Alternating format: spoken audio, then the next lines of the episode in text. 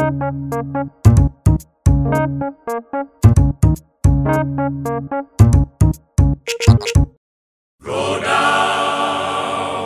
Moses, way down in Egypt land. Let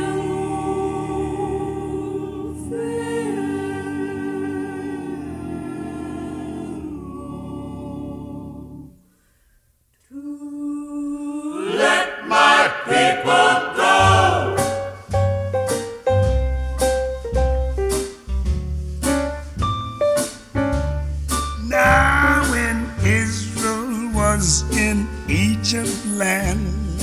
Let my people go, oppressed so hard they could not stand. Let my people go. So the Lord said, go down, go down, Moses, Moses, way, way down, down in Egypt land. Tell old Pharaohs to let my people go. Let my people go.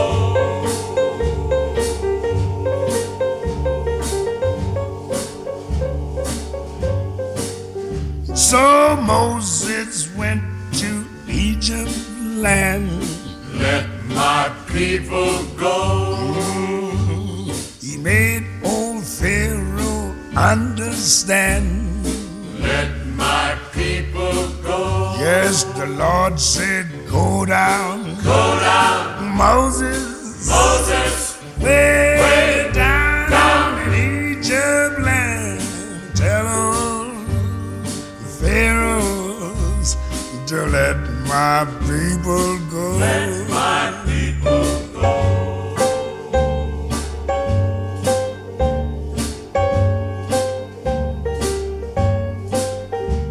Spoke the Lord, bold Moses said, let my people go.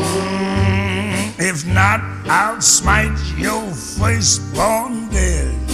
Let my people go. 'Cause the Lord said, go down, go down, Moses, Moses, way, way down, down in Egypt land. Tell us my people go.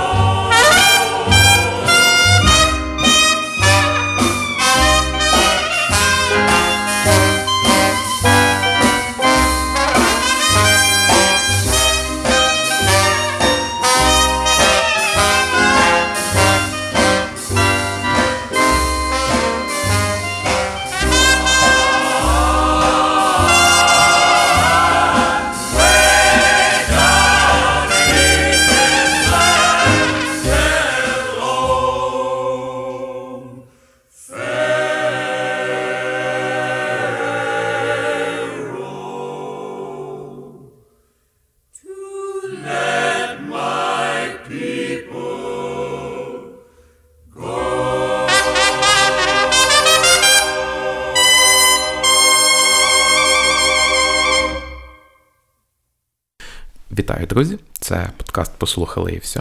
І з вами його постійні ведучі Данило Лельо і Володя Ярославський. Будемо говорити про вічне. Не про смерть, про життя. Про життя. Життя ж вічне. Так. Так само, як джаз. Так, згоден. Вічний. Знаю на собі.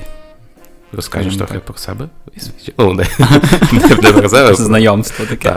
Прийде Володя та розкажи, будь ласка, про свій джаз. Що для тебе джаз? Знаєш, джаз – це про життя, про його швидкоплинність, його вічність, його різноманітність, бо в джазі, знаєш, дуже багато імпровізації. Тільки дівчата. Також. Неправда. Це... В джазі, що це, фільм такий? Фільм такий. Ого-го. Мерліна Монро? Так. Ого-го. Може. Взагалі, я б сказав, що в джазі тільки хто? Чорні. Що? Нормально. Це ж правда. Ну, добре. Колись так було точно. Колись було, зараз вже не так. Але цього року на Leopolis Jazz Fest, наприклад, скільки буде хедлайнерів, які представляють афроамериканську культуру. Багато. Всі, здається. Мені здається, що всі, так. Ну, я не впевнений. Саксофоністка буде, походу, не одна. А, ні, ну, окей, можливо. Але Сіл, Камасі, Вашингтон, хедлайнери будуть точно. І ми записуємо в тому числі випуск про джаз для вас, для того, щоб ви почули, зрозуміли, можливо, трохи більше дізналися про цей прекрасний жанр музики, взагалі, як на мене, один з моїх улюблених. І також відвідали прекрасний фестиваль, який відбувається раз на рік у Львові, Leopolis Jazz Fest, який вже буде зовсім скоро, і просто відійшли від якихось своїх справ, від якихось своїх турбот і занурились в цю просто чудову і прекрасну музику. А хто буде слухати цей випуск після Jazz Fest, то пам'ятайте, що Jazz Fest у Львові відбувається кожного року. Так. І це так, причому, що нам Jazz Fest взагалі не заплатили ні за яку рекламу. Ми його рекламуємо, тому що реально хороша штука. Угу. Я дуже тішу, що у нас є такий фестиваль, знаєш, ну, от Атлас Атласом, але ну все-таки Jazz Fest – це Jazz Fest. Ну, на Атласі тобі не треба думати, розумієш? Ну так. А на Jazz Fest тобі треба трохи шурупати мозгами, угу, якби, щоб зрозуміти, про що грає виконавець. Ну і джаз – один з найскладніших видів музики для сприйняття. Та навіть для виконання теж, якщо чесно. Ну, тут це більше, напевно, до тебе. Ну, так. Але все ж таки. Поговоримо трохи про джаз більше. І давайте після перебивки згадаємо про те, звідки виник джаз, що таке джаз і хто. З чим його їсти. І з чим його їсти, так.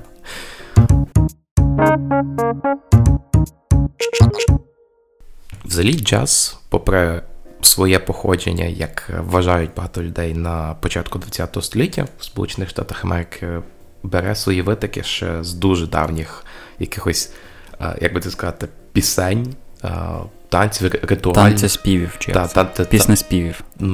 Напевно, так. Ну, пісня співи, це, до речі, ще до одного джазмена, Бобі Макферріна. Це Don't Worry, Be Happy. Та щось. Імпровізатор дуже жорсткий. Це не Боб Марлі, та це Бобі Макферрін, їх плутають часто.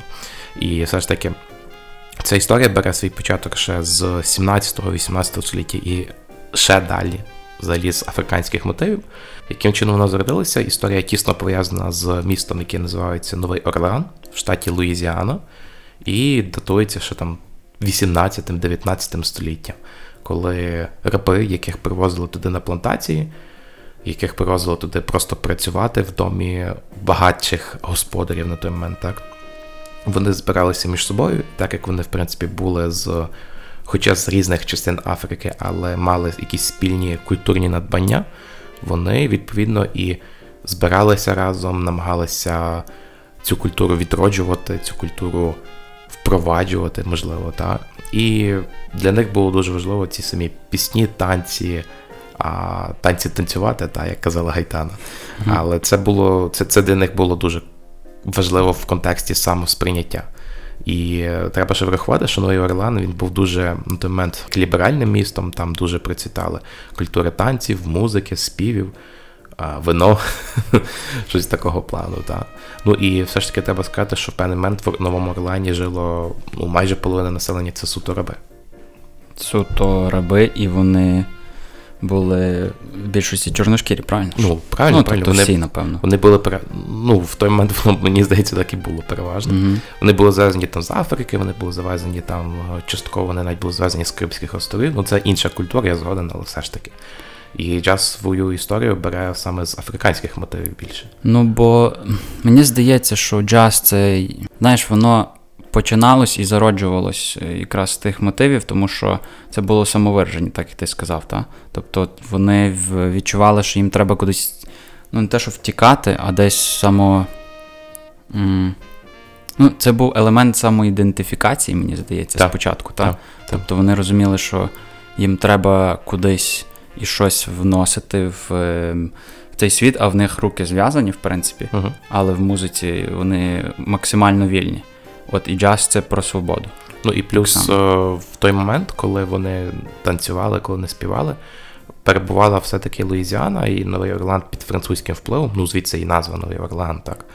І треба сказати про те, що французи були католиками, які ставилися, ну, більш ліберально до якихось проявів культури в рабів. Коли прийшла туди Америка, і колоністи-протестанти, вони вже там почали забороняти, вони вже почали якісь насильницькі дії влаштовувати, та, так як Росія над українською мовою, тільки мені здається, що там також було жорстке обмеження. Та. Угу. І відповідно там доходило до того, що їм навіть забороняли збиратися. Це вже в 19 столітті більше, коли почалися ці рухи, знаєш, за звільнення прав, за, ну, точніше, за... Не розумію, південь-північ, чи як там? Ну, Романянська війна, оці всі речі, та. Ну, і фактично... Дуже сильно обмежилось, але люди не здавалися. В Новому Орлеані є така дуже відома площа, називається площа Конго. І вона раніше називалась там дуже багатьма різними назвами. Там, я пам'ятаю, що Place de Public, ну, це, звичайно, я так сказав англо-французькою манерою, та нехай вже мене вибачить. Але люди там дійсно збиралися, танцювали свої ритуальні пісні. І от саме слово ритуальні треба наголошувати, бо це, ну, для них це було фактично, як, не знаю, якісь колядки для нас, мабуть. Ну, я так умовно говорю. Ну, напевно, це було... Ну, таке релігія їхня, так? Ну, тобто, вони частиною... Ну, джаз, можливо, був пов'язаний... Точніше, виникав пов'язаним з релігією, тобто їхньою, так? Вони, так, якби, з вираженням. Ну, і що потім сталося? Приїхали англомовні раби, або вже навіть звільнені раби, не Джанго, але інші. І почали впроваджувати англомовні пісні серед всіх цих пісень традиційних. І з того моменту вже почалися також додаватися інші музичні інструменти. Там скрипка була, я не знаю, віолончель, тобто якісь були, ще інші. Та, ну, вони в основному, мені здається, до того, як приїхали ці англомовні раби, скажімо так, і інші. Угу. Ну, ті, хто ними якби впроваджував, не знаю, як це правильно називалося. Вони грали в більшості на ударних інструментах. Угу. Тобто, там-тами їм, такі якісь? Там-тами? Їм головне був ритм. Але потім вже воно розвивалось і, ну, і з'являлись там якісь гітари, угу, також, звичайно. Потім духові інструменти, звісно. Бо духові інструменти – це теж дуже важлива частина як і африканської культури, так і загалом джазової культури. І карпатської, так? Да? Ну, коротше, цю, ясно ж, трембіта джазова. До речі, я ніколи не чув джазову з трембітою, можливо, такий існує. Це дуже трудно. Ну, я можу собі уявити, але в принципі. Я думаю, що це майже нереально. Так, і, ну, от на початку вже фактично 20-го століття джаз переріс в джаз. По великому рахунку. У нас є запис, навіть два записи. Перший це там трошки з пізнішого моменту, 1917 року. Це запис Нью-Орлеанського джазового оркестру. І він в поганій якості, ну, врахуйте, будь ласка, що це було 104 роки тому, та станом на 21 рік. Але все ж таки часинку ми вам дамо послухати і продовжимо далі.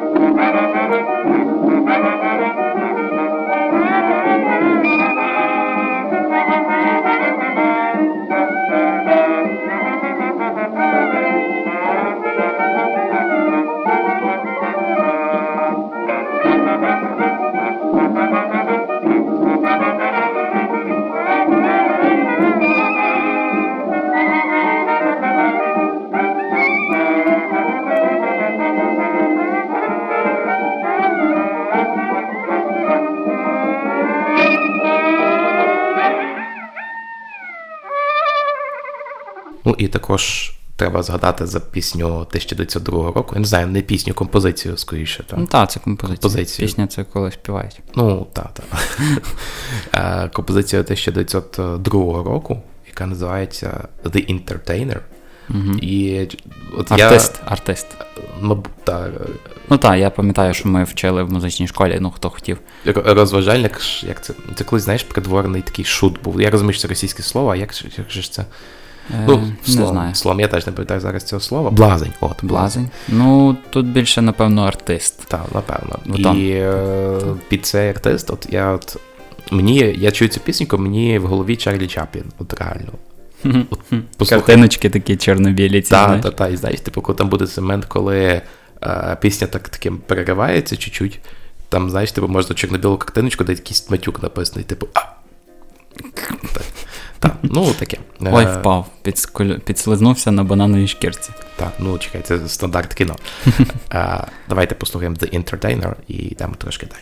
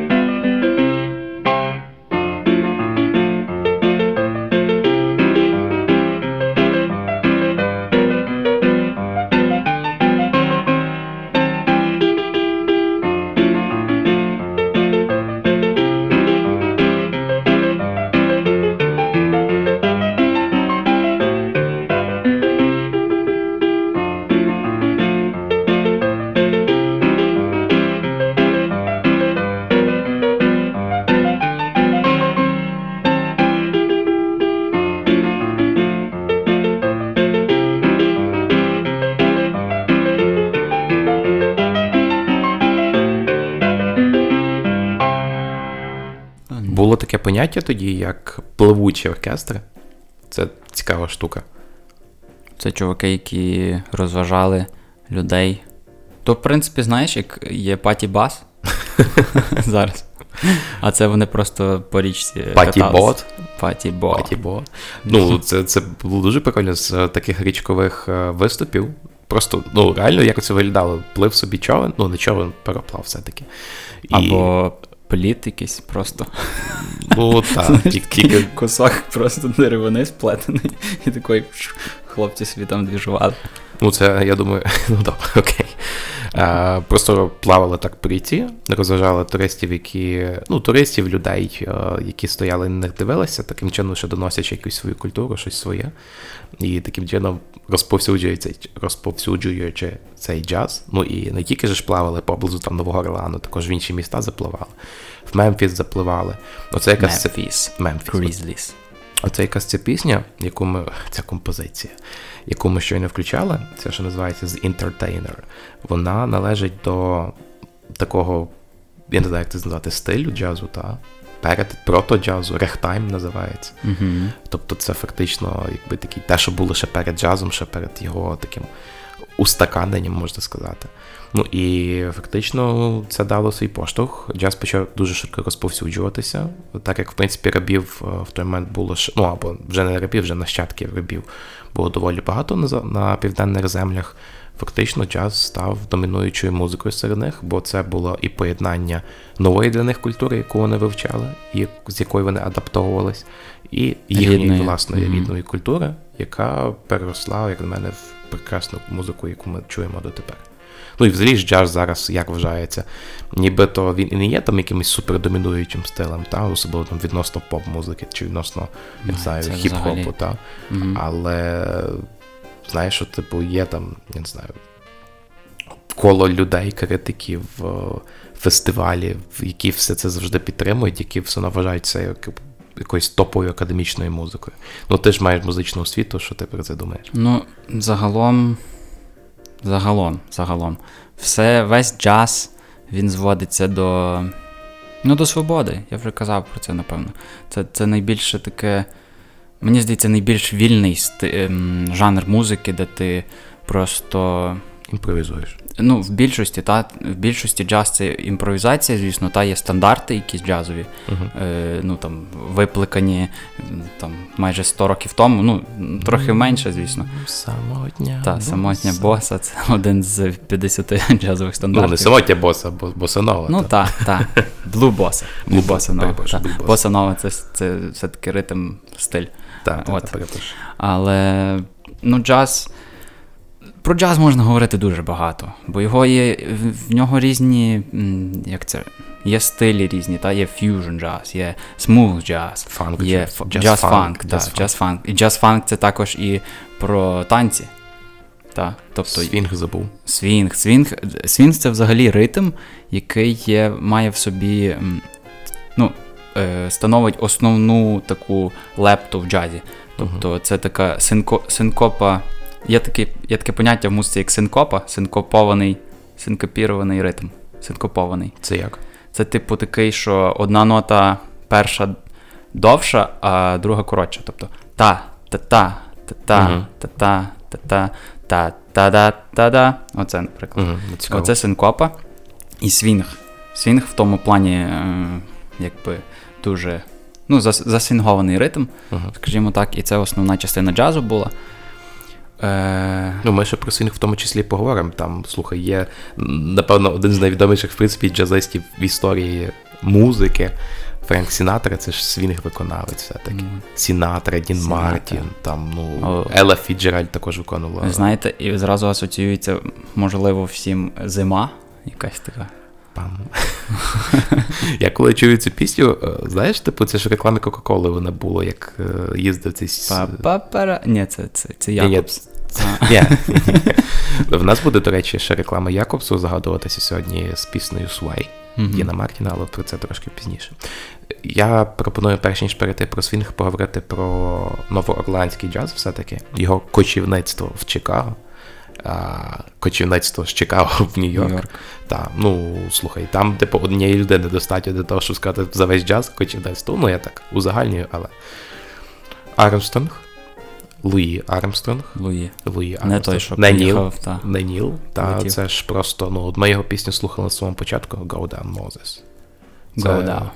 От я питав своїх батьків, наприклад, що їм асоціюється зі словом джаз. І перша пісня, яку сказала моя мама, це була What a Wonderful World. А друга пісня, яку сказав мій тато, це була Go Down Moses. Оця, що була на самому початку. Ну, слухай, люди без музичної освіти, професійної, спеціалізовані, які от двоє сказали незалежні пісні, але одного й того самого виконавця. Як тобі таке? Ілон Маск. Володя Ярославський. Як тобі таке, Ілон Маск? Ну, Луї просто вніс дуже важливу таку роль в творення джазу, мені здається. І не те, щоб в інструментальний джаз, але більше в... розвиток такого загального. Загального, так. Бо він, ви знаєте, хто не знає, можливо, він на трубі грає. Він трубач. От, і крім того, що він співає, він ще й круто це все подає. Тобто, це його якась манера, ця його така. Можливо, все так сплилось докупи. Разом. Тобто, що йому вдалося це втілити. Можливо, так було сплановано, що він мусив це зробити. Та? Тобто, внести таку вагому лепту. Знаєш, я от читав про нього, там про дуже ж Еллу Фіцджеральд, того ж Френка Сінатру, там всіх них дуже цікаві біографії. От якщо говорити конкретно про Луї Армстронга, його ж називають королем джазу. Називають, і я причому думаю, що зважаючи на те, які асоціації там в моїх батьків, я впевнений, що в дуже багатьох людей такі асоціації. Я, звичайно, як соціолог не можу так казати, але зараз мене диплом заберуть. Але все ж таки, реально воно так є. І в нього дуже тяжке дитинство було, як і, в принципі, так як він нащадок все-таки рабів, то сім'я в нього була бідна, але в нього була дуже вона неблагополучна, і його забрав на виховання євреї з Литви, які йому наспівали в дитинстві російські і литовські, словом, колискові, російською мовою в тому числі. Ого, знав це? Нічого собі. Так. І на нього це справило великий вплив, він дуже почав музикою захоплюватися, тобто там дуже серйозно все було. Ну і, відповідно, знаєш, як то буває, дуже багатьох виконавців музика його витягнула.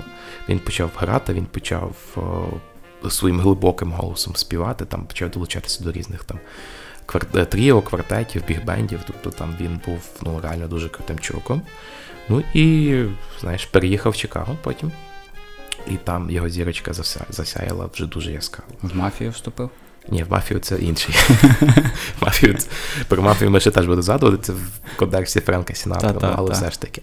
Ну і там навіть стосовно Армстронга, там був випадок, коли Двайт Ейзенгауер, мені здається, в цей момент він був президентом, запропонував Армстронгу поїхати на гастролі в СРСР. Йому Америка була готова платити гастролі, в принципі, якби оплачували по всьому світу гастролі виконавцям. Це ж не означає, що тільки по Америці їздили. Але Армстронг відмовився, причому відмовився з дуже цікавої причини. Каже, спитають мене люди, а як я тут живу? А я себе досі тут, попри те, що в мене є все, що я хочу, я відомий дуже джазмен, я маю там все, що мені хочеться, але що я скажу людям там? Що я себе досі відчуваю негром.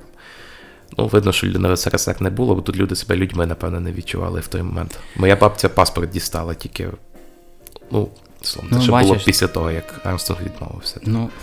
Є такі штуки. Але бачиш, це як в фільмі було, знаєш фільм «Зелена книга»? Так, знаю. От. Мені здається, що це дуже схожа ситуація. Хоча ці події цього фільму відбувалися задовго після, напевно, Армстронга. Навіть це десь років 40 після нього. Я не знаю. Ні. Армстронг, якби він народився там на початку 90-х, на початку 20 століття. Але все ж таки це Ейзенгауер, це вже після війни був президентом. Це десь, окей. Це десь 50 років. Не дуже довго після того. Але ця проблема загалом дуже є. Проблема в нього, але, і не тільки в нього. Але попри це в нього є, дуже гарна пісня про чудовий світ. Оце якась пісня, яку я називав вже сьогодні. What a Wonderful World. Я так хочу колись повторити це його голосом, цим глибоким таким, який пробирає, але це неможливо. Тому замість того, щоб послухати мій голос, давайте послухаємо голос Луї Армстронг.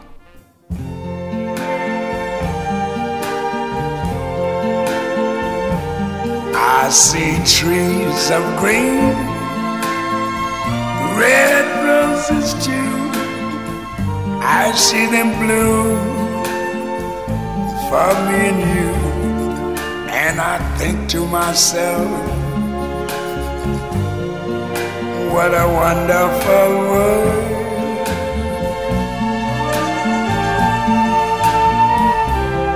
I see skies of blue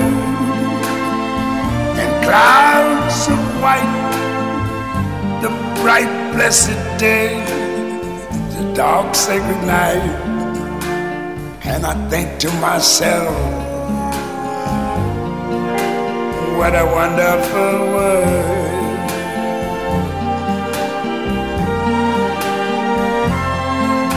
The colors of the rainbow, so pretty in the sky, are also on the faces of people going by. I see friends shaking hands, saying how do you do? They're really saying I love you. I hear babies cry, I watch them grow, they'll learn much more than I'll never know. And I think to myself, what a wonderful world. Yes, I think to myself, what a wonderful world. Oh,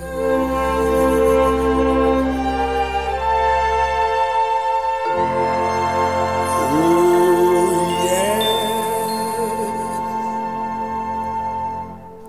Є ще одна відома джазвумен Елла Фіцджеральд. Ну, мені здається, що це от, ну, якби, не знаю, Луї Армстронг, там він король джазу, а це королева джазу. Угу. Та. Є так, я, можливо, її так навіть теж називають, але ми її так називаємо, так. Ну, хай, ну так. Ну, але якщо називати когось королем, то, в принципі, ти тоді обділяєш інших достойних. Але мені здається, що інколи можна так робити. Я би назвав король, імператор, князь, які там ще були, володар. Так, щоб, знаєш, нікого не обділити. Ну, от, титули, типу. Так, Френк Сінатра, це буде там, як називалися в мафії голова? Дон? Дон. О, буде Дон. Ага. Дон джаз, боже, це така розучить до От, але, ну, в чому суть? Елла Фіцджеральд, вона фактично королева джазу, вона має дуже одну цікаву особливість. Її голос вважається ідеальним, ну, тобто, на думку, там, мега величезної кількості людей, і вона ніколи не вчилася співати. Ніколи. Вона не має ніякої музичної освіти. Її просто запросили виступити на сцені, коли хтось там почув, як вона співає. І всі дуже просто... Як шокові були. Шокові, так. Шокові. Приходить якась невідома нікому дівчина, яка працювала взагалі в борделі до того, якої було неймовірно тяжке дитинство. Вона важко працювала, так само, як і Луї Армстронг. Вона також мала дуже велику трагедію в сім'ї. І тут вона просто без розпіву, без нічого виходить і співає. Там навіть є історія про те, що в неї пропав голос від хвилювання під час її першого виступу. Але вона тоді, цей навіть якийсь конкурс був з призовим фондом в $25. Ну, воно звучить зараз смішно, але на той момент $25 це, ну, це дуже багато було. Для бідної Елли Фіцджеральд це, ну, мега величезні гроші. Ну, таке. Причому, що вона потім продовжила це і почала реально круто йти.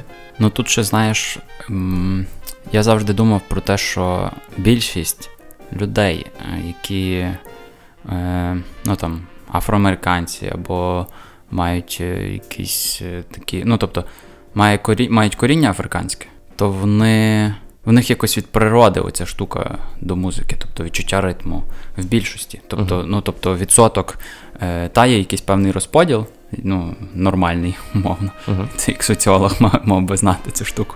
Я знаю, от, що до нормальний розподіл майже неможливо. Ну та, ну бо там на краях постійно дуже багато цих. Та-та, давай свої, давай ми наші ці всі штуки облишимо. Ну і загалом ті, хто мають якесь африканське походження, в них дуже від природи якесь відчуття до музики особливо, до ритму, до співів, до танців, до пластика в них дуже, ну, тобто це дуже видно. Я думаю, що в них просто, знаєш, це традиційно пов'язано з їхніми ритуалами. Тому, можливо, що вони з самого дитинства це все дитинства чікс, і це. Мають це, ну я не знаю, то, якби, чи це сказати буде правильно в генах, але вони це реально культивують. В крові в них. От можемо так назвати, так. І це стосується і джазу, це стосується там, ну от подивися, ну реально це нехай буде стереотипом, але подивися, скільки талановитих реперів є білими, і скільки з них талановитими є, реально талановитими відомими є там чорношкірими, так. Джазменів, ну зараз же, звичайно, трошки білих збільшилось, але ну все ж таки. Баскетбол так само. Ну, якщо чесно. Але це більше про витривалість. Ну, це баскетбол теж своєрідна музика. Так, та. Ну, в джазі я просто чого порівняв баскетбол. Тому що в джазі теж потрібно мати дуже сильні ноги. Руки. Так, щоб танцювати. Мати, ну, якщо ти граєш на духовому інструменті, в більшості джаз інструментальний, якщо або взагалі, то це джаз, ну, там, саксофон, в основному, там труба або тромбон, ну, багато різних духових інструментів є. І тобі треба мати дуже сильну витривалість, дихалку, так? Так само співати цим тембром. Я можу собі уявити, так. Ну, це ж причому, от я ніколи не грав там на якихось музичних інструментах, для мене завжди дике захоплення виникало від людей. От коли я дивлюся, як там хтось грає на трубі, видно, що в нього під аж тече, він грає, він валить, і то від цього якесь неймовірне задоволення отримуєш. Ну, я завжди це дуже любив. Це як, ще знаєш, фільм «Одержимість»? Знаю, Дем'яна Шазела. Так, і там ударник вистукував ритм, ну, джазовий, по суті. Він вистукував, і це теж там постійно він кров'ю потом стікав, і якби ударники постійно на джаз-фесті, я як дивився, то вони просто там такі всі мокрі, такі тут там туди-сюди, чик-чик-чик-чик, це все. І вони в більшості теж, ну там треба мати дуже сильне, ну напевно витривалість, це одне слово таке, що описує це все. Натхнення теж, бажання. Так. Ну, все ж таки, вернуся до Елли Фіцджеральд. Вона, чому стала відомою, вона на той момент, коли вже почала співати, вона дуже експериментувала з імпровізаціями. Взагалі, джаз – це одна велика суцільна імпровізація з нотками підготовки. Правильно? Як і життя. Ну, можна так сказати, так, як свобода. І вона все-таки навіть імпровізації задавалися за якимось стандартом, тобто як можна, як не можна. Елла сказала сама собі, мабуть, десь там, ні, я так не хочу, буду робити по-своєму. Ну і відповідно своїм чистим голосом, своїм класним голосом вона зробила щось дуже-дуже класне. Ну і кількість напрацьованої роботи в неї вражає. От ми згадували за купу альбомів BTS, так от до Елли Фіцджеральд BTS ще треба трошки постаратись. Ну, звичайно, вона творила купу років, BTS тільки 7, але все ж таки. Скільки альбомів має BTS, скільки напрацювань, послухайте, будь ласка, в нашому випуску. Так, це така підводочка була. Йдемо далі. Дивіться, я, знаєш, розкажи, я думаю, ну ти точно знаєш, раз в тебе музична освіта, Джон Гершвін. Не Джон, Джордж. Він Джордж? Джордж. Перепрошую. Бачиш, ти навіть це знаєш. Ну, взагалі він не Джордж, а Яків. Будемо зразу відвертими. Джордж Гершвін. Про нього не згадати у випуску про джаз було б дуже неправильно і так собі з нашого боку, оскільки одна з таких найбільш відомих, мабуть, джазових композицій Summertime. Ходить сон коло вікон, можливо, ти мандалась. Є версія, та, оскільки Джордж Гершвін був, скажімо так, нащадком українських євреїв. Ну, як з Російської імперії, але Одеса, там розуміє. Вони з Одеси переїхали в Америку, його батько. І, відповідно, вже в Америці він народився, не пам'ятаю, де Бруклін, чи Бостон. Це ж навіть не його батько, його, в принципі, вся родина. Там же ж була суть яка, що от чому я задав заходить сон коло вікон, тому що на самому початку в Summertime є, не знаю, так сказати, ноти, як це правильно, програш такий, фактично, який нагадує чимось ходить сон коло вікон. І, ну, хто не знає, ходить сон коло вікон, це не зовсім українська, як виколоскова, це теж, типу, запозичена, перероблена на український манір з ізраїльської, з єврейської колоскової. Відповідно, оскільки бабуся Гершвіна була єврейкою з Одеси, зовсім не виключено, що вона наспівала йому ці пісні, коли він був малий. І тоді він створив оперу, в якій була пісня «Summertime». Одна з найвідоміших його опер, і причому дуже цікаво, що він не застав цього успіху, тобто її. Не застав? Угу. Ну, тобто він помер у 1937 році, угу. А в 34-му, в 35-му, якщо бути точним, опера побачила світ. Угу. І, ну... Але успіх, звичайно, вона набула, якби... А не стала популярною, що там? Ну, не такою популярною, як зараз, скажімо так. Тобто він міг застати це, але там трохи сумна історія. Але загалом Джордж Гершвін, крім того, що він створив таку чудову композицію, як «Summertime», до опери «Поргі і Бес». Це теж про рабство, до речі, опера. От, бачиш? Це все джаз. Так, видно, тоді воно якось так дуже, дуже серйозно впливало на людей. Джазовий композитор. Джазовий, так. Він один з найвідоміших. Так, причому, що на той момент, хоча джаз був домінуючий серед чорного населення, він був, і, напевно, є досі, один з найкращих, найвідоміших композиторів з білою шкірою. Дуже гарно описав. Так, звичайно, сказав. Джазовий композитор, звичайно. Я би тут ще одну штуку сказав цікаву. Ну, от «Summertime», вона ж дотепер з'являється в різних, як би це сказати правильно, піснях. Я пропоную зараз послухати версію Елли Фіцджеральд і Луї Армстронга, яку вони разом виконали. «Summertime». Після цього я тобі ще дещо покажу і дам послухати.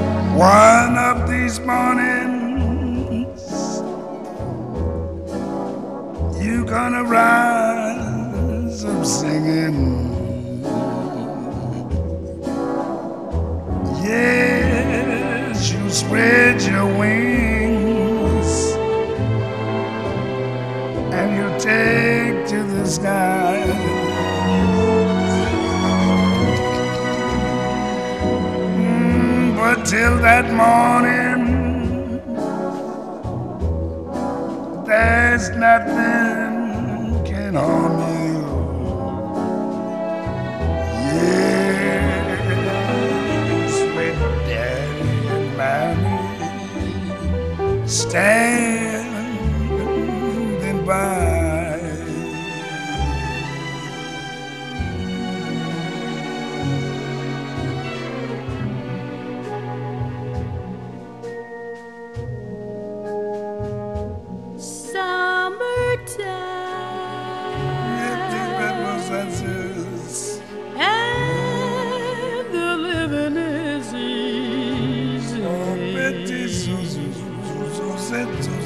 Fish are jumping and the cotton is high. Oh, your daddy's rich and your ma is good looking.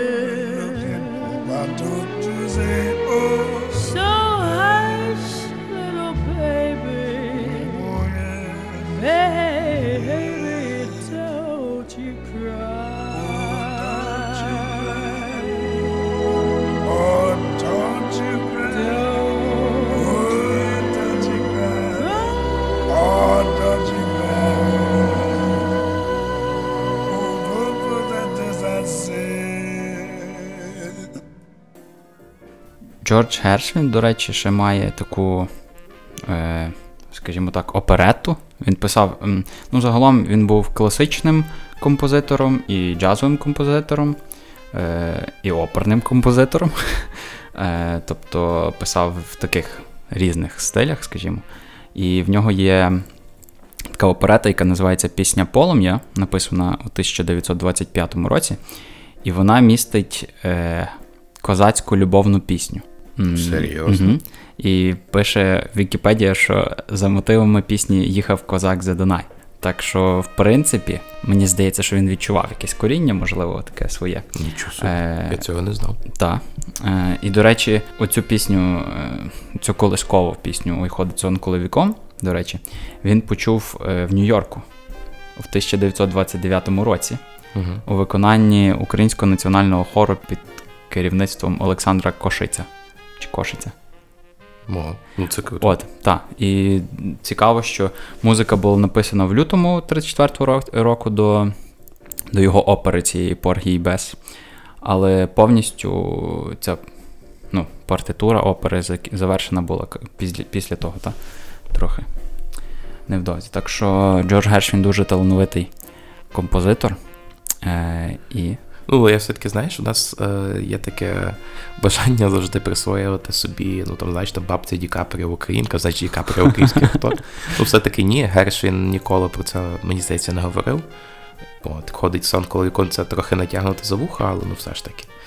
Ось, але воно дійсно так було, і те, що ти кажеш про козака і про Дунай, ну, це дуже круто. Ну, я цього не знаю, я це перший раз чув. Добре, я думаю... Ми трошки зараз закінчимо з українськими козаками, перейдемо до сицилійських, але це вже після перебивки. Сицилійських.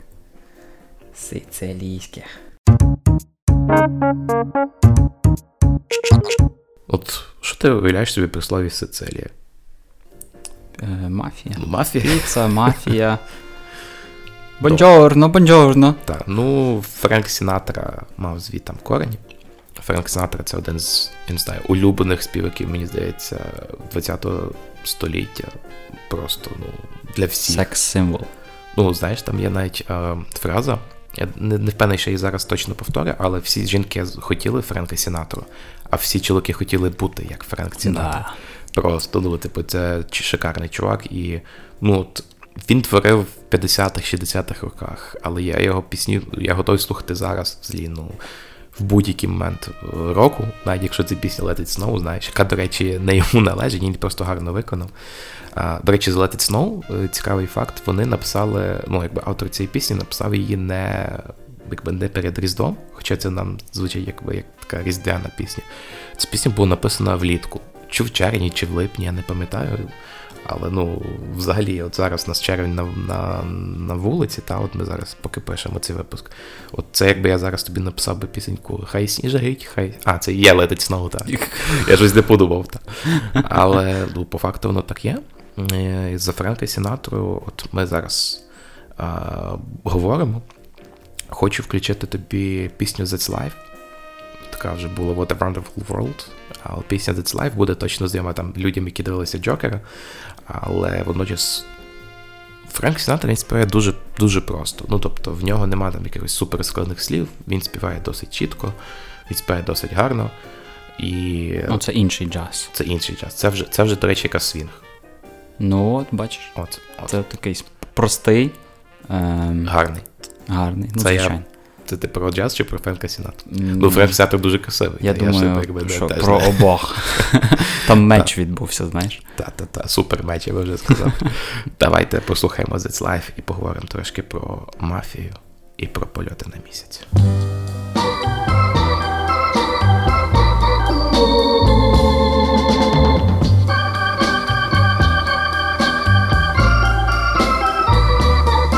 That's life.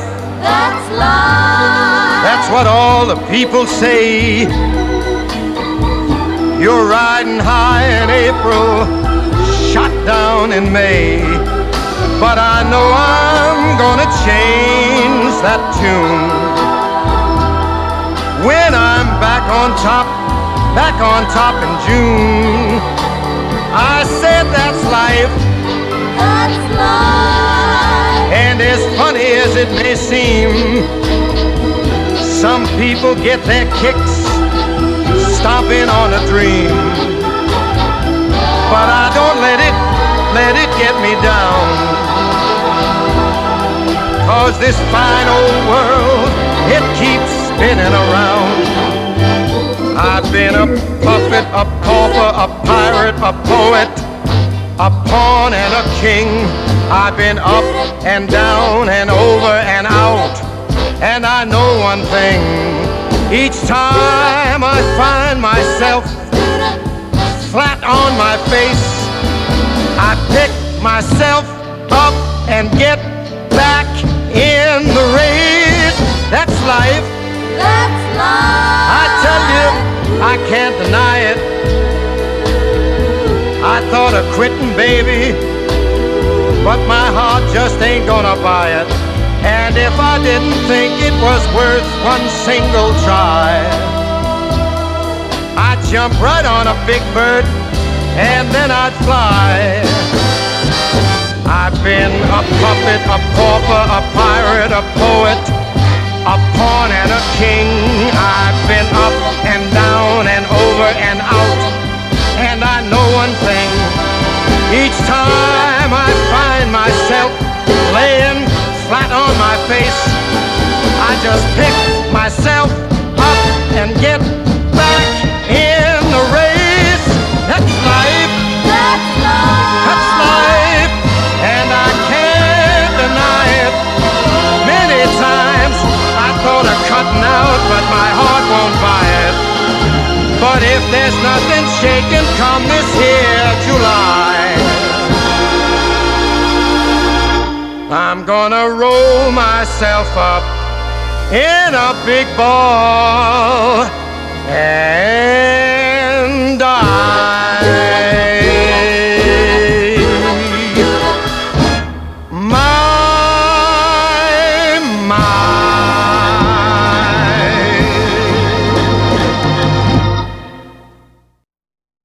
Мафія. І чому я задав за Сицилію? Так як батьки Френка Сінатра, ну, родичі Френка Сінатра в тому числі були з Сицилії, знаєш, ну це такий стереотип, звичайно, але все ж таки. За Френком Сінатрою слідкували ФБР протягом дуже великої кількості часу. Вони його там постійно підозрювали зв'язками з мафією, і в нього такі були. Дон чикаської мафії був його другом. Так, і... супер. Але ФБР цього явно не оцінювало, там вони за ним слідкували. Але не тільки Дон чикаської мафії, там в нього були друзі ще й з інших, якби сімей. Осередків. Станиці, так. Станиця Чикаго мафії, та. Боже, який тупий жарт. Господи. Виріжеш це. Добре. І він разом з мафіями, вони навіть домовлялися, щоб підтримувати Кеннеді стосовно його президентської кампанії, та взліти, подвіжники такі відбувалися, що дай Боже. Ну, цікаво. Цікаво, за ним слідкували, за ним тримали контроль, попри всі його здібності. Навіть попри золоту медаль Конгресу, найвищу нагороду США, все одно за ним постійно слідкували. Мені здається, що... Ну, Америка – це ж країна іммігрантів, так? Ну, так. Тому, в принципі, він був небезпечним чуваком. З таким впливом на людей. Ти хочеш сказати, що іммігранти всі небезпечні? Ну, не всі.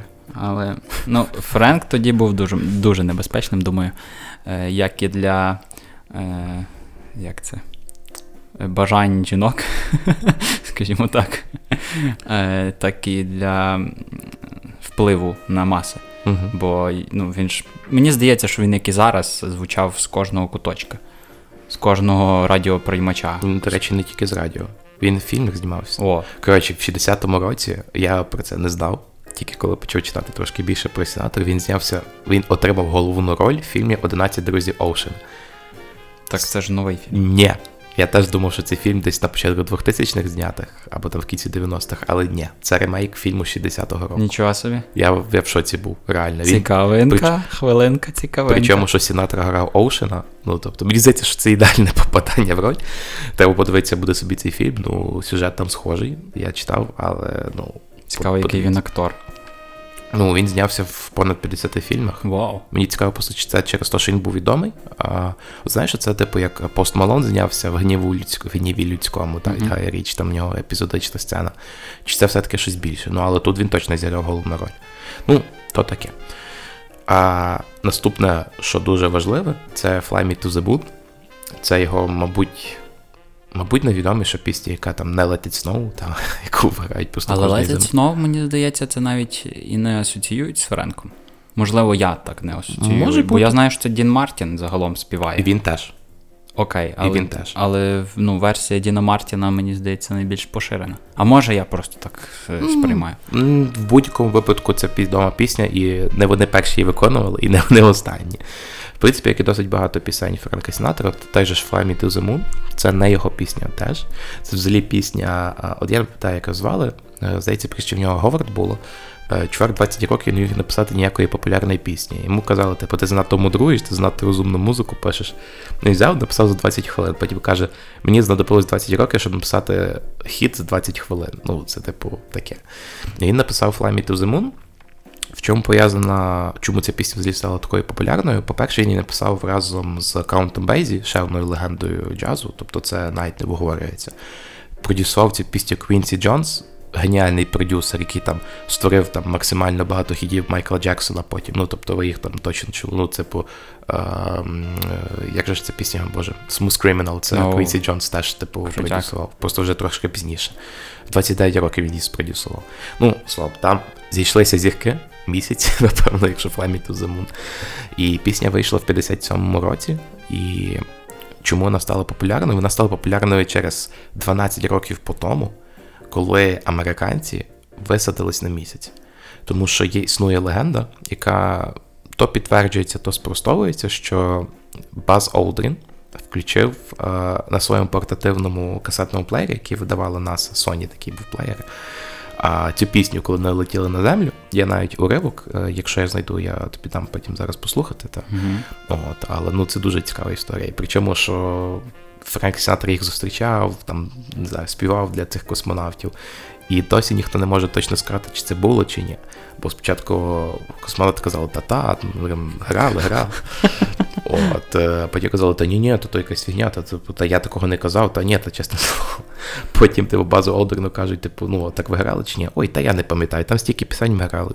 Всі такі журналісти просто офігеть, просто дякую за точку. Так, це клас. Це щоб люди були в такому трошки доносі, та, нерозумінні і незнанні. Ну, знаєш, мені просто здається, що в космосі звук не передається, але, ну, все ж таки. Ну, в шатлі чи в чому вони полетіли, думаю, я. Ну, то ми вже, напевно, ніколи не довідаємось. Але легенда, як легенда. Цікаво, до речі, Баз Олдрін потім казав, типу, що Мені не треба цієї Fly Me to the Moon, вона нудна, я хочу, типу, Get Our Ass to Mars. Ой. Та, це ж амбіції були ще за скільки? За 50 років до Ілона Маска. Як тобі таке, Ілон Маск? Та, ну, таке. Але... Fly me to the moon and let me play among the stars. Mm-hmm. Отак вони й десь зробили, так? Що-то там Jupiter and Mars. Us to Mars. Mm-hmm. Us – це як нас. Ага. Давайте послухаємо версію Френка Сінатри пісні Fly Me to the Moon. Fly me to the moon, let me play among the stars, and let me see what spring is like on Jupiter and Mars. In other words, hold my hand. In other words, baby, kiss me. Fill my heart with song and let me sing forevermore. You are all I long for, all I worship and adore. In other words, please be true. In other words, I love you.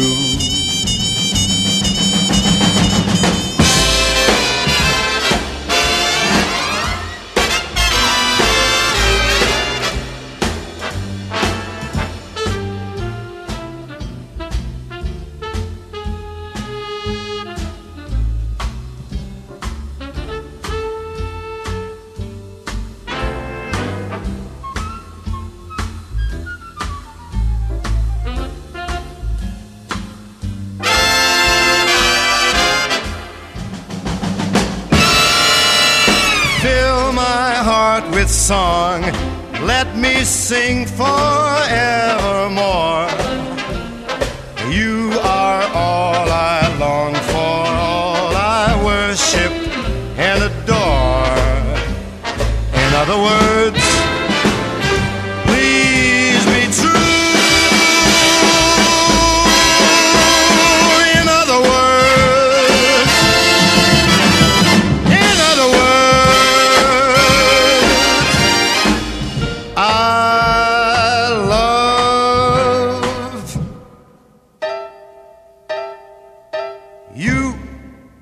І закінчуючи про Френка Сінатру, я би ще хотів згадати все-таки за пісню My Way. My Way, My Way, My Way. Ну, майже. Про Келліна Гарріса ми ще поговоримо якось колись, так. Але я все-таки про інший My Way говорю. Абсолютно шикарна пісня. Я не знаю, що тут підозрати. Фантазмагорично. Фантазмагорично. Неймовірно. Шляховидобувна. Що? Володя. Я придумую слова. Ну, my way. My way. Мій шлях. Мій шлях. Мій шлях. І я не думаю, що там треба щось коментувати.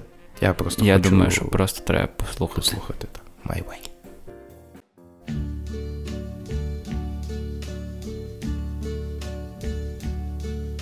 And now the end is near, and so I face the final curtain. My friend, I'll say it clear, I'll state my case, of which I'm certain. I've lived a life that's full, I traveled each and every highway and more, much more than this, I did it my way. Regrets, I've had a few, but then again, too few to mention. I did what I had to do, saw it through without exemption. I planned each charted course, each careful step along the byway, and more, much more than this, I did it my way. Yes, there were times I'm sure you knew when I bit off more than I could chew, but through it all, when there was doubt, I ate it up and spit it out. I faced it all and I stood tall and did it my way. I've loved, I've laughed, I've had my fill, my share of losing, and now as tears subside, I find it all so amusing to think I did all that, and may I say, not in a shy way, oh no, not me, I did it my way. For what is a man? What has he got? If not himself, then he has not to say the thing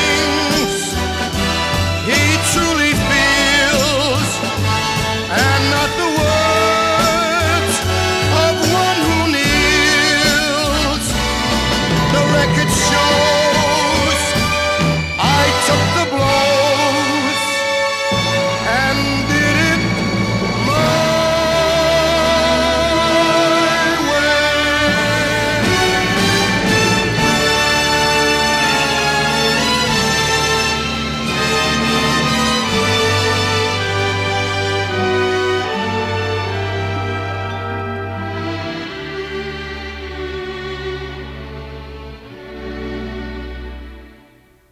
Yes, it was my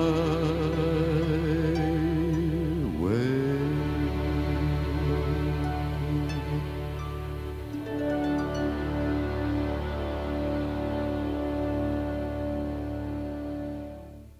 Там стосовно Сінатри є ще багато інших пісень. Наприклад, він має пісню, яку він виконує своєю донькою, Ненсі Сінатра. Something Stupid називається, чи Someone Stupid, от вже не пригадаю, але теж дуже-дуже класна пісня. Ще I Got You Under My Skin. Та, ну тобто там дуже багато різного класного, ну і Нью-Йорк.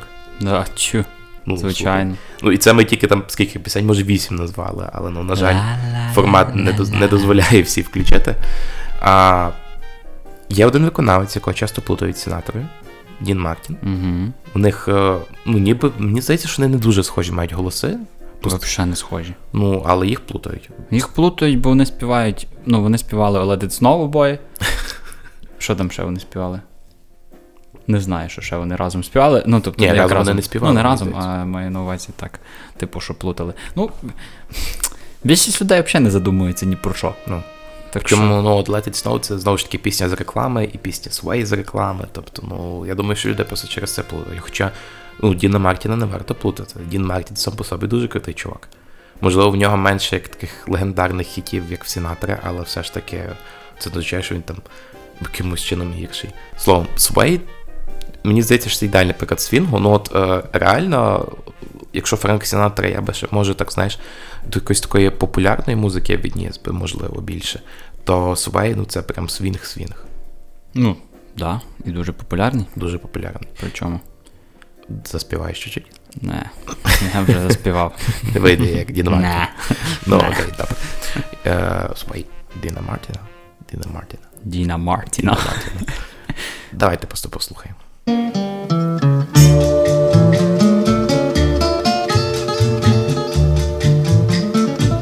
When marimba rhythms start to play, dance with me, make me sway. Like the lazy ocean hugs the shore, hold me close, sway me more. Like a flower bending in the breeze, bend with me, sway with ease. When we dance you have a way with me, stay with me, sway with me. Other dancers may be on the floor, dear, but my eyes will see only you. Only you have the magic technique. When we sway, I grow weak. I can hear the sound of violins long before it begins. Make me thrill as only you know how.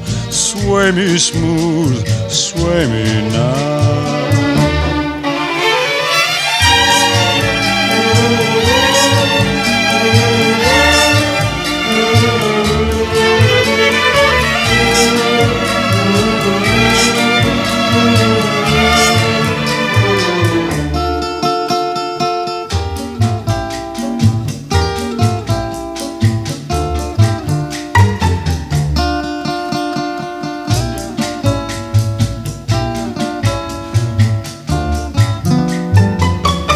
Other dancers may be on the floor, dear, but my eyes will see only you.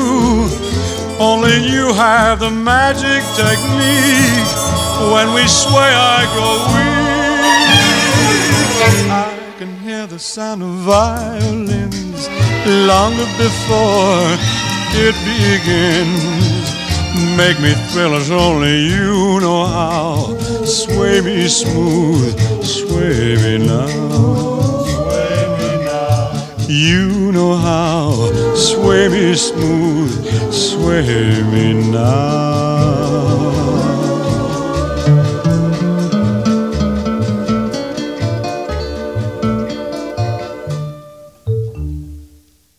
Ми, до речі, якби не згадували, ну, не будемо включати в цьому випуску, але все ж таки в той же момент там Сінатра, можливо, навіть Дін Мартін, вони творили разом з Тоні Беннетом. Пам'ятаєш, що такий Тоні Беннет? Хто не слухав випуск про Леді Гагу, будь ласка, вперед. Прекрасні пісні, джазові в тому числі. Ну, не в тому числі, а суто. Можливо, ви не знали, але Леді Гага також і має цілий альбом з Тоні Беннетом, джазовий альбом. І там є друга пісня. Ну, альбом так весь називається «Cheek to Cheek». Це пісня, яку виконував Луї Армстронг і Елла Фіцджеральд. Треба про це не забувати. Є такий жанр з цікавою такою назвою бібоп. Бібоп. І рокстеді. І що? Бібоп і рокстеді. Ну от, мені бібоп завжди якимось роботом. Ну, якби бібоп, так. Якісь щось такого плану. Там ще й назва пішла від Рей Боб. Ну. І я думаю, що це все-таки ти, як музикант, можеш розказати більше про цей жанр. Я не знаю, чи нам ще слухачам буде це цікаво, але якщо загалом, ну, він швидкий. Бібоп – це більше про інструментальний джаз. Ти, типу, не заспіваєш. Хоча його і можна... Я не впевнений, чесно. Елла Фіцджеральд співала в жанрі бібоп. Оце типу бібоп. Якщо, напевно, вокальний чи як це, не знаю. Я більше до інструментального, бо я саксофоніст.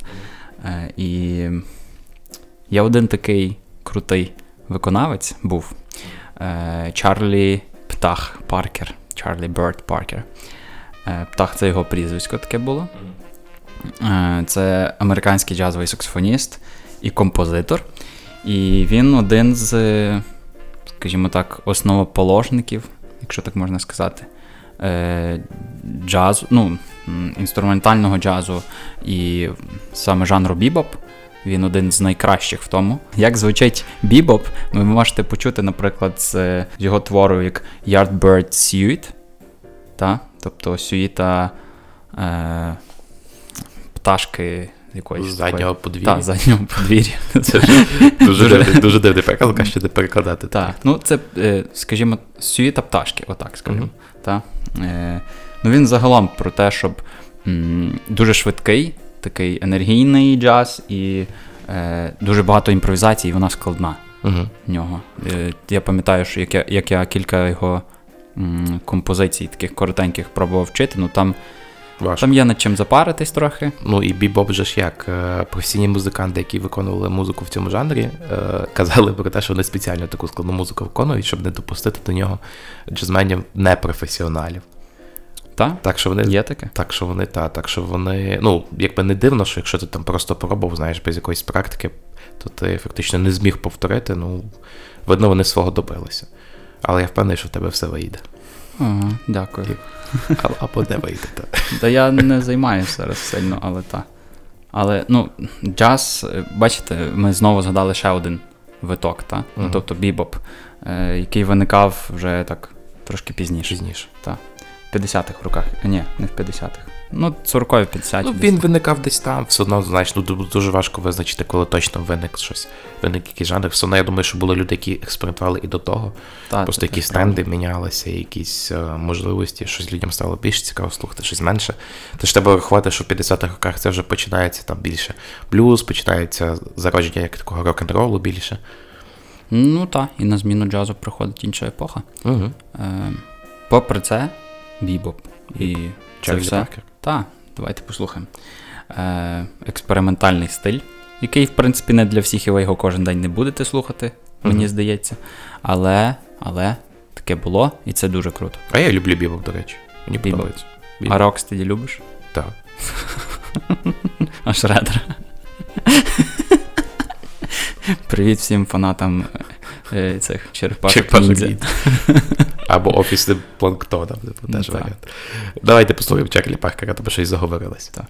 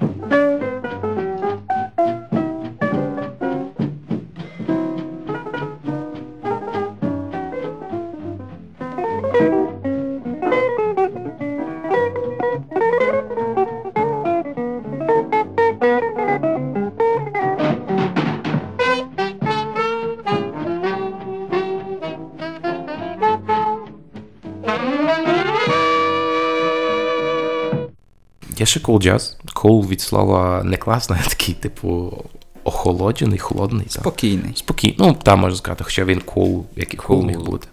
Mm-hmm. Взагалі, чому я от згадав про нього тобі, бо там є композиція, яка називається Take Five, найвідоміша, напевно, все-таки представниця кул-джазу. Ну, граємо на 5. Так, давай. Ну, я не знаю, я через цю композицію почав дуже любити джаз. Серйозно, я її почув ще... Ну, в мене в дитинстві, взагалі, мої батьки люблять джаз, та я почув її ще раніше колись, і от вона мені дуже запам'яталась. Дейв Брубек, Брубек. Він виконував композиції фактично в цьому стилі. Це вже, мені здається, якісь там, знаєш, 50-60-ті роки, більше навіть. Ну, вони прийшли на зміну бібопу, який був дуже складний, дуже ритмічний, динамічний. Тут це було повільніше, тут це було, так, знаєш, більш розслаблено, ну, але. Ця композиція дуже відома і в тому плані, що її постійно люблять грати в музичних школах. Так? Якщо чесно. Ти грав? Я її грав теж, так. Ну, вже пізніше, ніж був на якихось там академконцертах. Ну, коротше, це дуже заїжджена штука, бо вона, так як ти сказав, вона, типу, більш проста, там точніші імпровізації, ну, тобто вже прописані якісь. І ти там можеш щось своє додавати, але там вже сама композиція складається з таких якихось штучок, елементів. І, ну, Take Five – це граємо на 5, там своєрідний ритм. А, вона так і називається? Так, граємо на 5, там 5 четвертих ритм чи щось таке. Ну, я не пам'ятаю. Нічого собі. Так, там особливий ритм, тому вона називається Take Five. Нічого собі, я цього не знав. О, окей, добре, бачиш. Нічого собі. Ну, от хвилинка музичної освіти від Володі, так? Я якби в плані музичної освіти нічого не навчу. Хіба що про семпли розкажу, так. Але. Ну, бачите, є такі штуки. Ну, загалом цю штуку треба... Кажу, штуку. Дейв Брубек квартет, це взагалі дуже крутий квартет сам по собі. Uh-huh. Крім Take Five, вони грали безліч інших композицій, просто це найвідоміше. Uh-huh. І кому сподобається Take Five, раджу послухати інші композиції і загалом Дейва Брубека, і, ну, бо це просто нереальний саксофоніст, і музикант, і композитор. А можна я тупий жарт скажу? Кому сподобається ця композиція, давайте 5. Ну, мені подобається, можете вже давати 5. Знаєш, ти дайде Take Five, ти дам High Five, але пофіг. High Five, окей. Давайте послухаємо просто цю композицію. Take Five.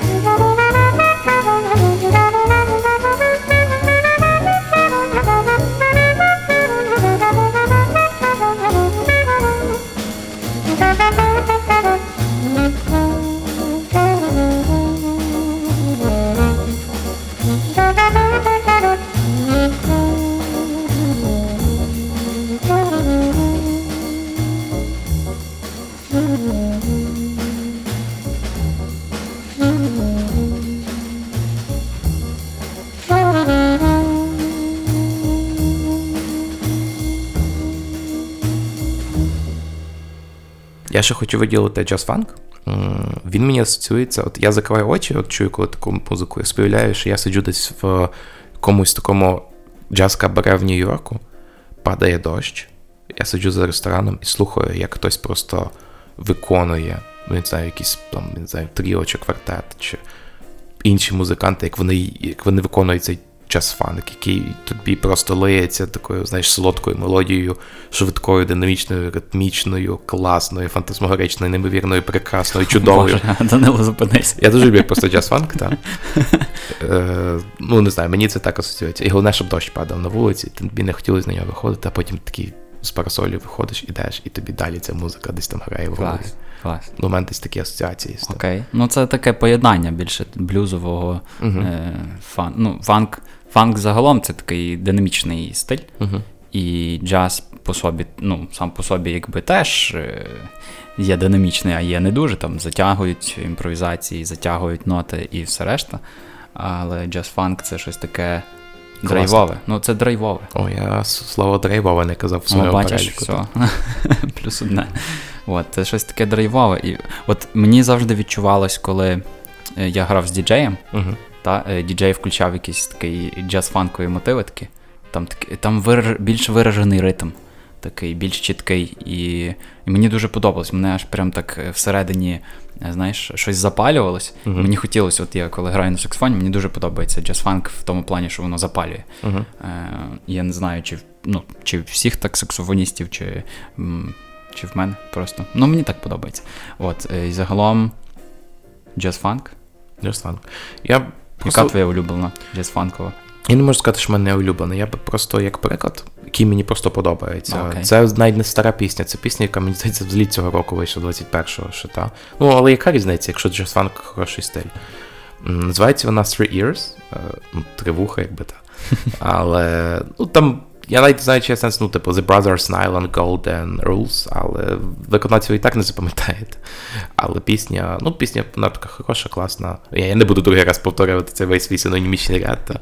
Давайте просто послухаємо її.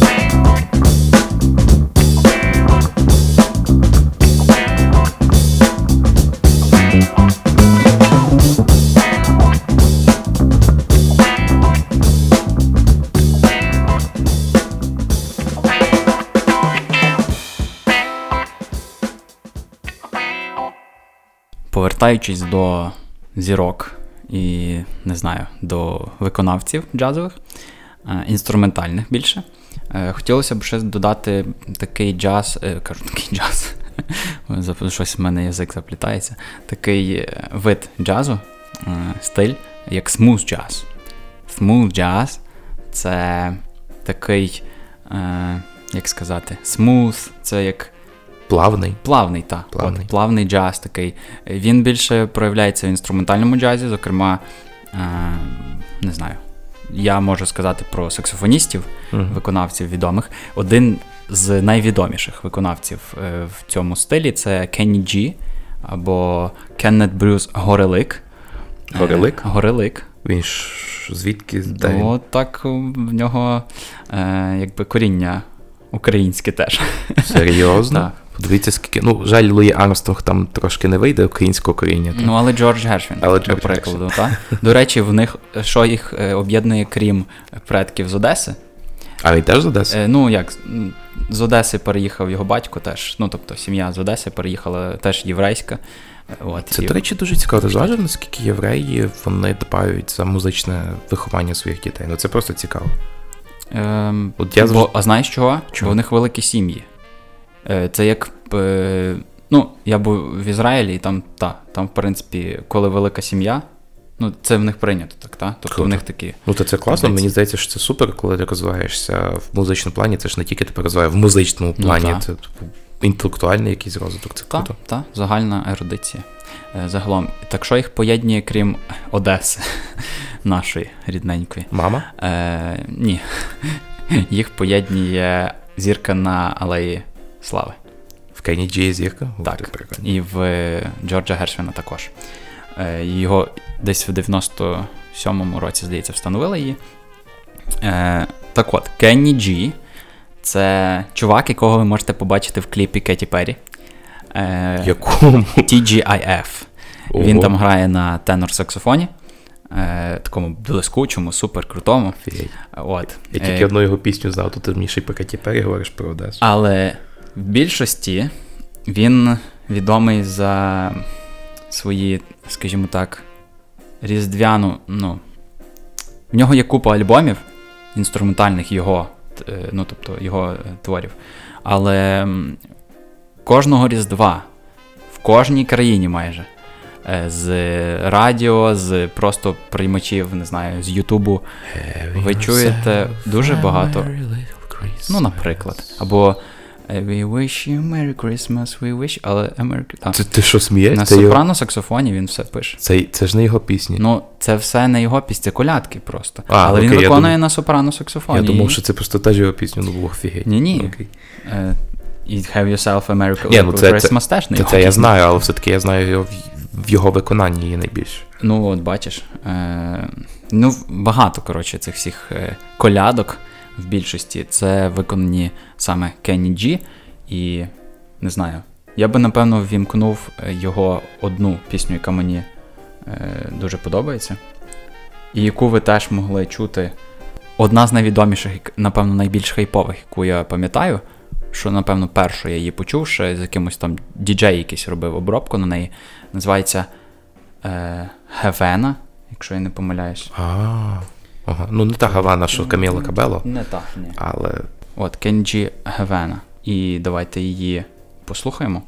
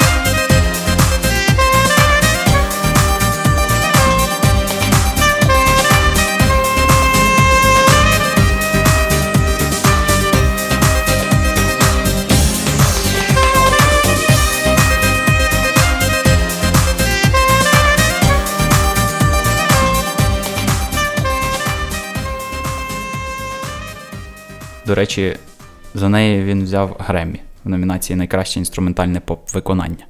Тому, напевно, вона така відома. Я ще вернувся до блюзу на секунду. Я розумію, що це може не такий вже прям джаз-джаз чистий, що це може там навіть чуть-чуть більше блюз, чуть-чуть більше навіть до року йде, але все ж таки. Рей Чарльз, незрячий виконавець, вчився, до речі, його другом був інший незрячий виконавець Стіві Вандер. Ну, тобто, причому, що та взагалі історія цікава є, що Стіві Вандер від нього на 2 роки старший, але вони там прям, він для нього чуть не вчителем став. Стіві Вандер це те, що I just called to say I love you. Ну, таке. Я, звичайно, Стіві Вандер своїм голосом, так. Але все ж таке. Ну, але Рей Чарльз, він... От... Я не знаю, як цю пісню писати, але вона просто класна. Вона дуже коротенька, там навіть 2 хвилин нема. Ну, от, ну може є. Ну, там, може навіть десь так, та все одно там в межах 2 хвилин. І чувак просто записав, не знаю, коли це було, якісь 70-ті роки, 60-ті ще навіть, може, оцю пісню свою Hit the Road Jack. І, ну, це просто кайф. Я її завжди готовий слухати через те, що вона коротенька, ритмічна і класна, ну... Не буду далі продовжувати цей синемічний ретик, то є. Ну, давайте ми її теж послухаємо. Мені вона подобається, Володі вона Ray подобається. Рей Чарльз. І вам теж сподобається. Так. Hit the road, Jack.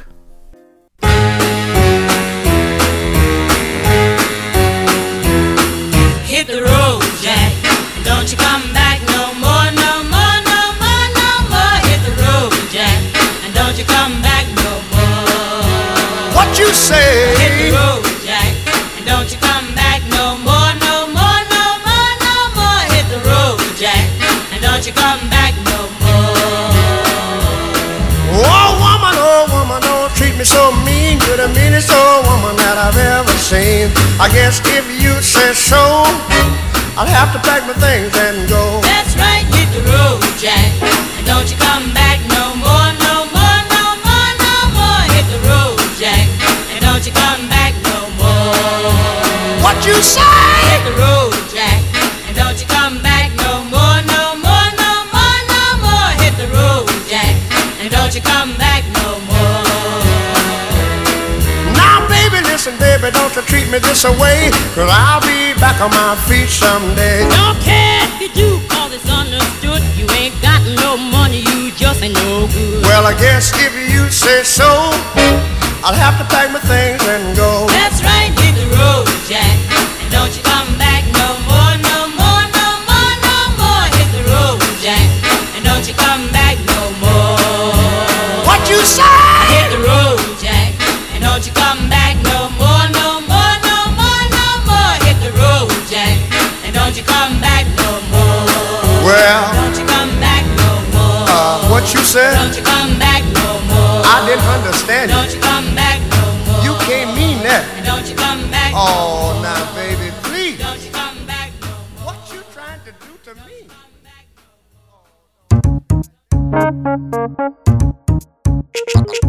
Я би ще тобі хотів розповісти про одну українську групу. Називається «Очертяний кіт». Вони вже досить давно не випускали якихось своїх власних робіт, наскільки я розумію. Джазова група. Просто класно. То я готовий сперечати, що її або ніхто, або майже ніхто з наших слухачів не чув, а хто чув, це просто дуже класно. Пісня буквально 2.38 триває, але яка ж вона класна. Там... І шарити, що це українське. Так, і це українське. Там в Україні є дуже багато, насправді, хорошого джазу. Це і Руслан Єгоров. Ну, то хіба не джаз? Джаз. Ну, Руслан Єгоров, я був колись на його концерті, він, на жаль, відійшов, але він дуже топовий чувак, бо я просто так тащився. Це були різдвяні пісні. Я сидів і він, ну, просто я таке задоволення отримав, що просто неможливо описати. Джамала в тому числі. В неї, ну, якби вона такий, знаєш, мікс жанрів має, але все ж таки, ну... Я, до речі, дуже крутий саксофоніст у Львові. Інсульвів, до прикладу. Я дуже крутий саксофоніст в Україні. Його звати Андрій Чмут. Uh-huh. Ну, загалом, типу, він протестант, типу, з протестантської церкви. Uh-huh. Тому він, типу, ну, мені здається, дуже багато теж це залежить і впливає на розвиток особистості в них. Тобто, якщо ти відвідуєш церкву, то вони дуже турбуються про те, щоб в тебе були можливості для розвитку в музиці, якщо тобі це подобається. Uh-huh. Та взагалом, типу, ти, ну, в протестантів прийнято співати пісень, тобто цих прославлень, як вони називають, і дуже це круто подавати. Тобто там забезпечення музичних інструментів там просто нереальне і дуже круте. І цей чувак, один з найкращих саксофоністів, мені здається, в Україні, цей Андрій Чмут. Це теж до смуш-джазу, бо він в тому стилі виступає теж. Угу. І так згадати про українських, знаєш. Трошки. Я ще би згадав про одного українського саксофоніста, який нам тут зараз заграє. Я тобі заграю. Mm-hmm. А на чому? На саксофоні ти будеш грати? Та, ми, друзі, зараз включимо очеретяного кота. І поки буде грати ця пісня, Володя тут на фоні підготується. І вперше в подкасті послухали і все. Володя виконає... Щось виконає. Подивимося. Тому очеретяний кіт, а після нього... Не перемикайтеся.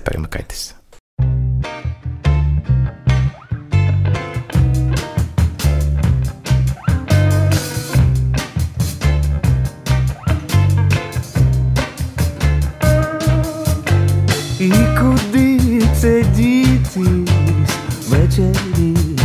Іду додому з усіх сторін. Давлять в тролейбусі, мені в обличчя щось таке каже. Те листопад у Вінниці. Іду додому ввечері. Десь біля 6 вимкнуть світло. Дома зустріне сліпа тиша.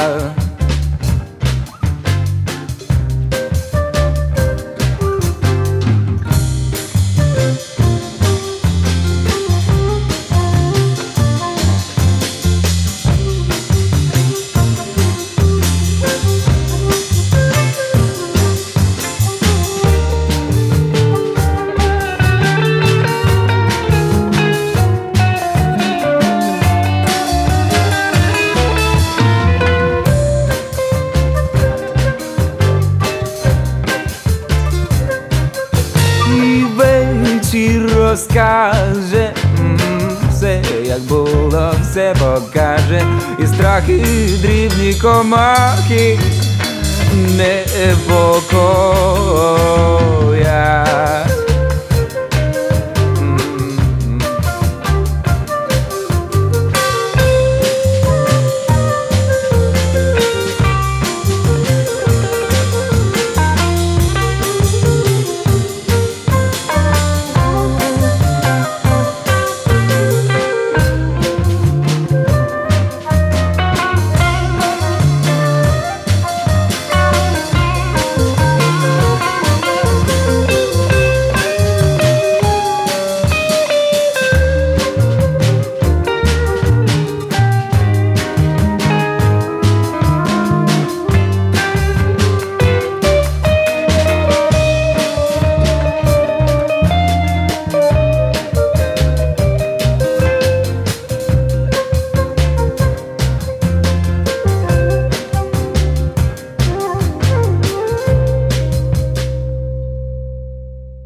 Шановні наші слухачі, для вас особлива сьогодні нагода послухати живий саксофон в подкасті «Послухали і всьо».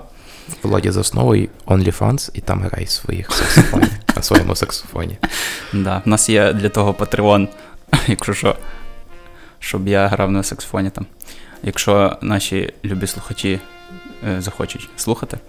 От, я вам заграю шматочок пісні, яку ви, напевно, чули, точно чули, особливо в Тіктоці, напевно, останнім часом, яка називається Just the Two of Us, Біла Вітерса, і саксофон, партію саксофона там виконував дуже крутий теж смуз-джаз виконавець Грувер Вашингтон, саксофоніст, просто прекрасний і один з моїх улюблених виконавців, так що приємного слухання.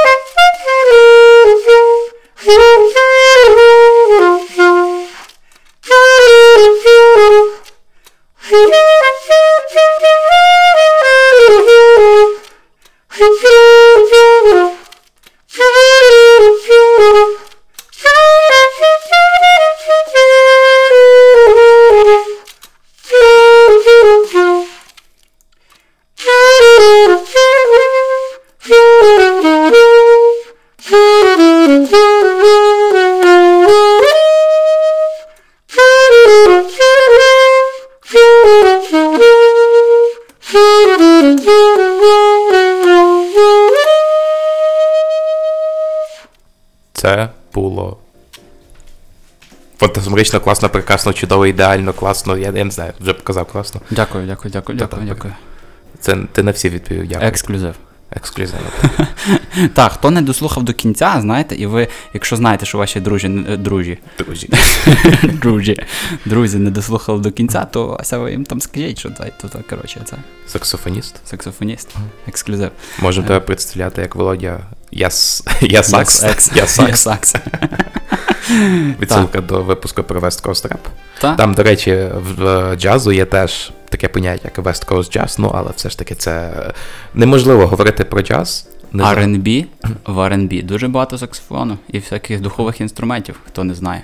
До речі, в West Coast, принаймні. Ми сьогодні зробили неможливо, тому що ми говорили про джаз, не згадуючи про Арету Франклін, Ніну Сімоне, Ету Джеймс. Ну, слухай, хіба що можна чуть-чуть повключати їхніх уривків, але, здається, це таке. Так, Ета Джеймс, це, все-таки, знаєте, sometimes I get a feeling, yeah. Ось, Ніна Сімоне, це feeling good, тобто там дуже багато різних виконавців ми все-таки не включили, але сподіваємось на те, що... Ви вкажете нам в коментарях, які ваші улюблені джазові виконавці, і ми, може, запишемо другий випуск про джаз, якщо вам сподобається. І під кінець, все ж таки, ще хотілося би дати вам послухати дві трошки довші композиції. Одну з яких, не знаю, як це сказати, виконують, напевно, теж дуже багатьох музичних школах. Дуже багато. Я думаю, що її вивчають, я думаю, що вона, розбирають на імпровізації стопудово. Хто її виконує? Не Гербі Генкок, здається. А може і він. Гербі Генкок, здається. Я тобі не скажу точно, бо її багато хто виконує. Але це класика джазу. Називається Cantaloupe Island. І вона триває, десь, мені здається, в районі 8 хвилин, якщо я не помиляюся. Причому там більшість, тобто є головний мотив пісні, саме цей Cantaloupe Island. І прикол в тому, що ти там можеш стільки імпровізувати, що просто капець. Тобто це одна з основних і таких початкових джазових штучок, за які ти зачіпляєшся, і такий темка, там проста темка оця основна, і тоді ти вже розвиваєш імпровізацію. І 8 хвилин – це важливо послухати. Важливо, і тут, знаєте, от ми останній випуск, коли дуже перервали пісні, це був про діпло, і там можна переривати пісні. Все-таки не хочеться, але можна. Джаз переривати не можна. Тому закликаємо послухати, і давайте послухаємо.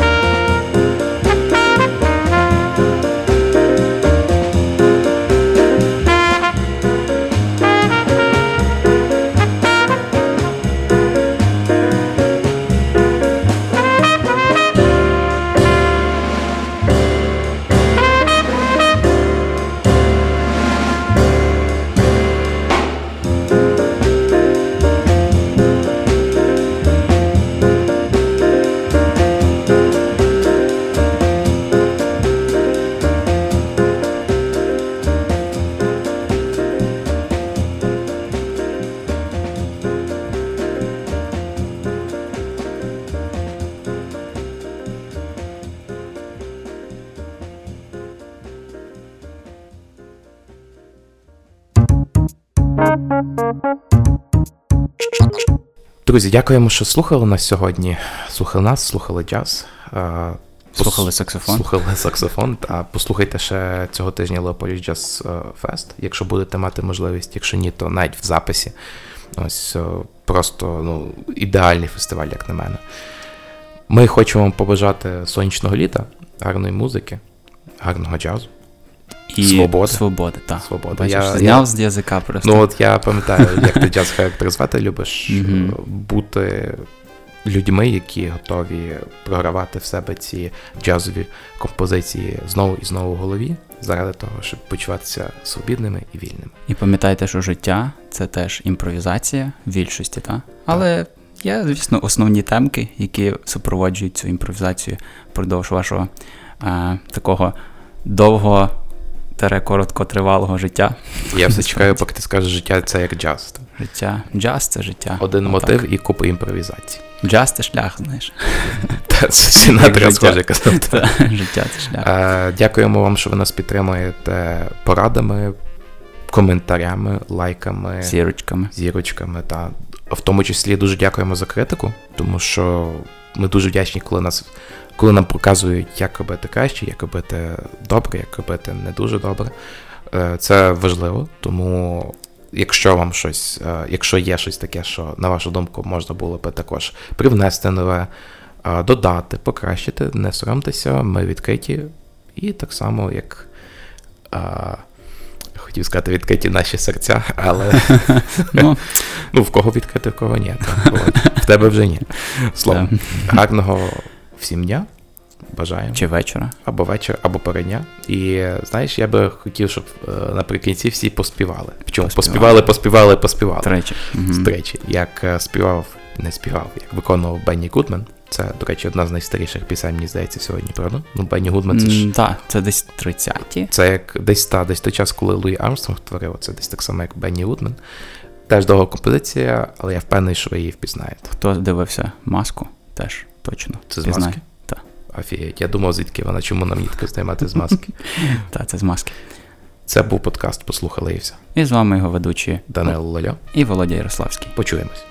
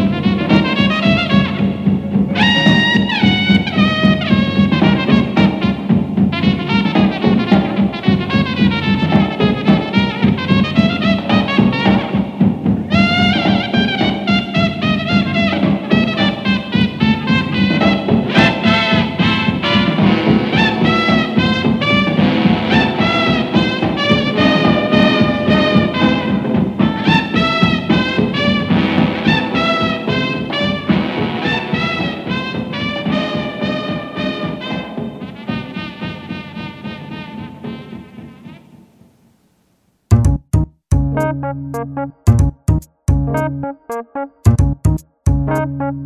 you.